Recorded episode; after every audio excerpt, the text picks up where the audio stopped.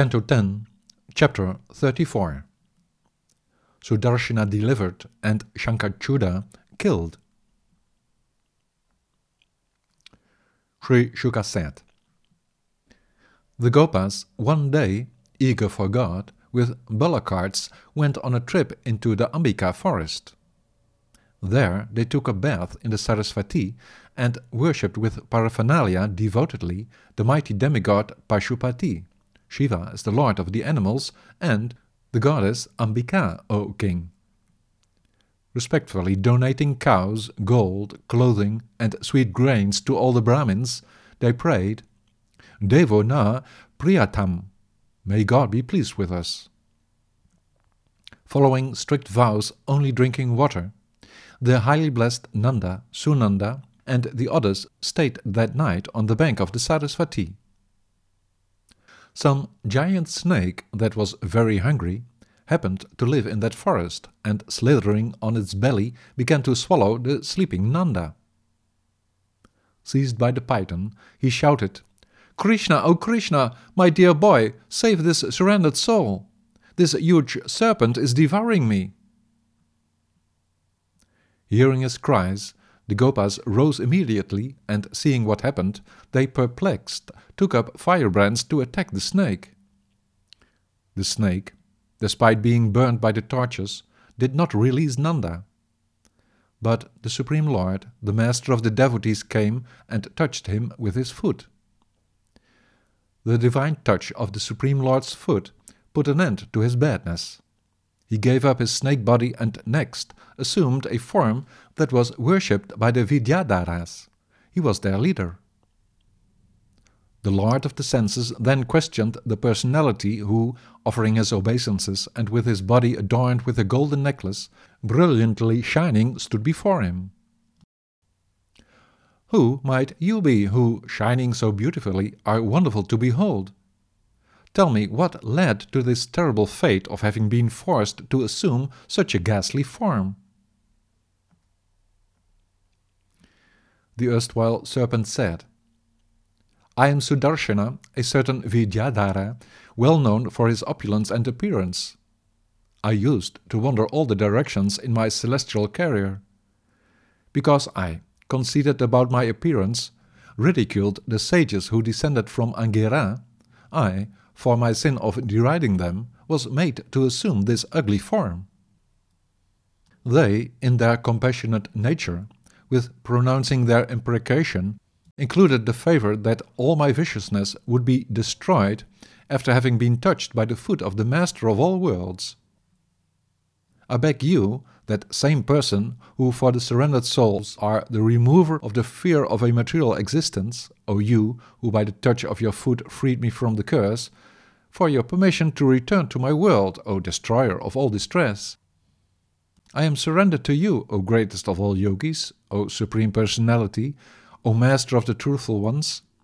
Please let me go, O Lord, O controller of all the controllers of the universe. Seeing you, I was immediately freed from the punishment of the Brahmins, O Achyuta, O you, whose name being sung instantly purifies all those who may hear it, as also the singer himself. How much more, then, would it mean to be touched by your foot?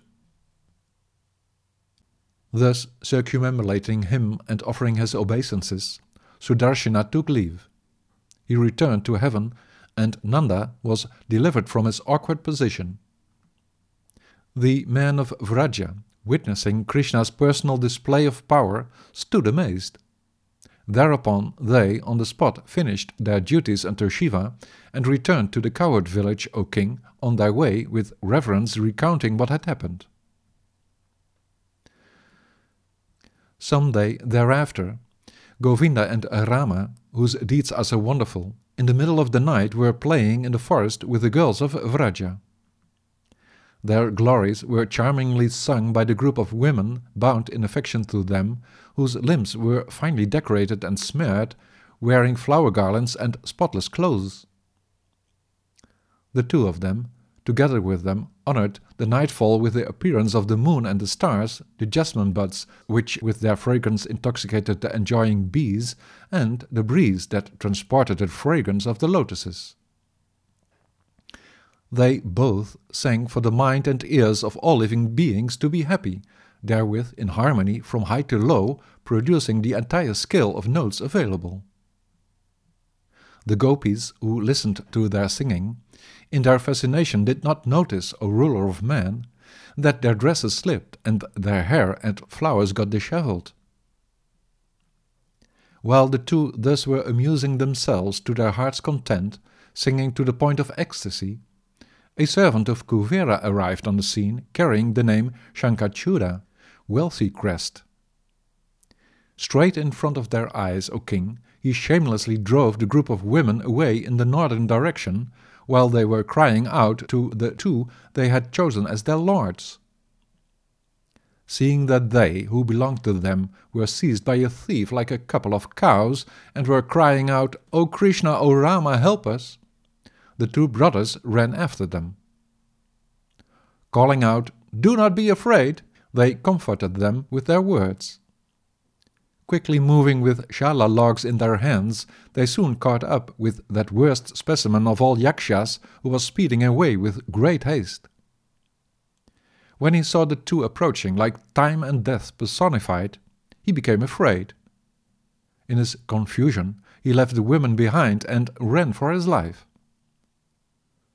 Govinda pursued him wherever he fled in order to rob him of his crest jewel, while Balarama stayed behind to protect the women overtaking him like it was nothing, the Almighty Lord with his fist knocked off the crest jewel of the villain, together with his head. After thus having killed Shankachuda, he brought the shining jewel to his elder brother and handed it satisfied over to him while the gopis were watching.